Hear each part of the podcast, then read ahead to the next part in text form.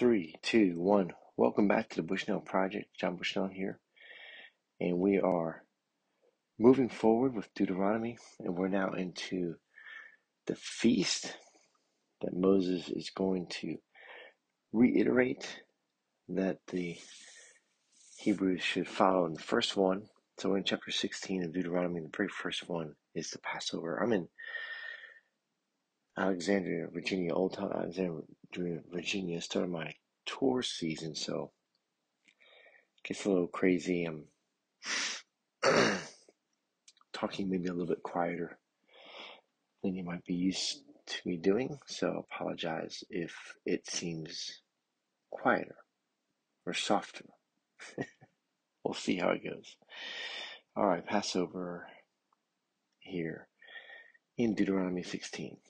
Observe the month of Abib and keep the Passover to the Lord your God.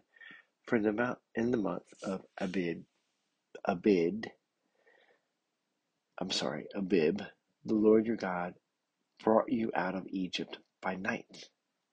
And you shall offer the Passover sacrifice to the Lord your God from the flock or the herd, at the place that the Lord will choose to make his name dwell there. You shall eat no leavened bread with it. Seven days you shall eat it with unleavened bread, the bread of affliction. For you came out of the land of Egypt in haste, that all the days of your life you may remember the day when you came out of the land of Egypt. No leaven shall be seen with you in all your territory for seven days, nor shall any of the flesh that you sacrifice on the evening of the first day remain all night until morning. You may not offer the Passover sacrifice within any of your towns that the Lord your God is giving you, but at the place that the Lord your God will choose to make his name dwell in it. There you shall offer the Passover sacrifice in the evening at sunset, at the time you came out of Egypt, and you shall cook it and eat it at the place that the Lord your God will choose. And in the morning you shall turn go to your tents. For six days you shall eat unleavened bread, and on the seventh day there will be a solemn assembly to the Lord your God. You shall do no work on it. And that's the end of verse 8. We'll stop there. so it is interesting how sometimes we get a little clue about something, and here we're reminded, and I think sometimes we forget this, that God brought them out of Egypt by night. So little details sometimes show up in odd places, and the thing is, again, that God is a God of details. He remembers the details. He cares about you, and so details matter, like the number of hairs on your head. So that's a, just an interesting side note. All right. So the Passover is a solemn remembrance of when God brought them out of Egypt.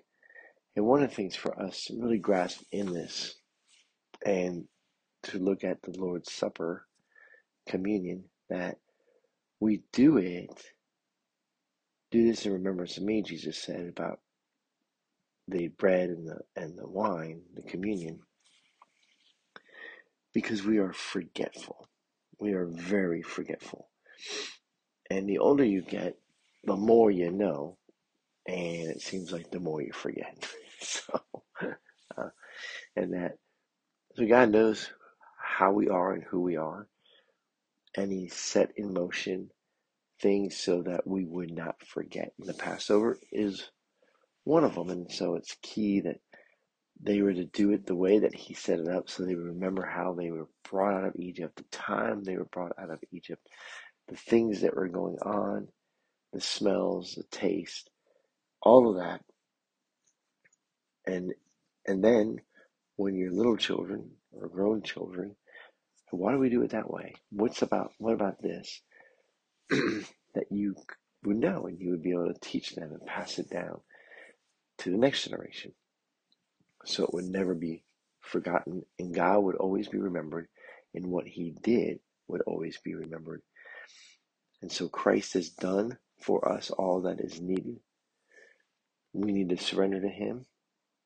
And so, whatever reminders God may be putting in your life for that, you should pay attention to that. So, I hope you have a great week. God bless. We'll talk to you soon.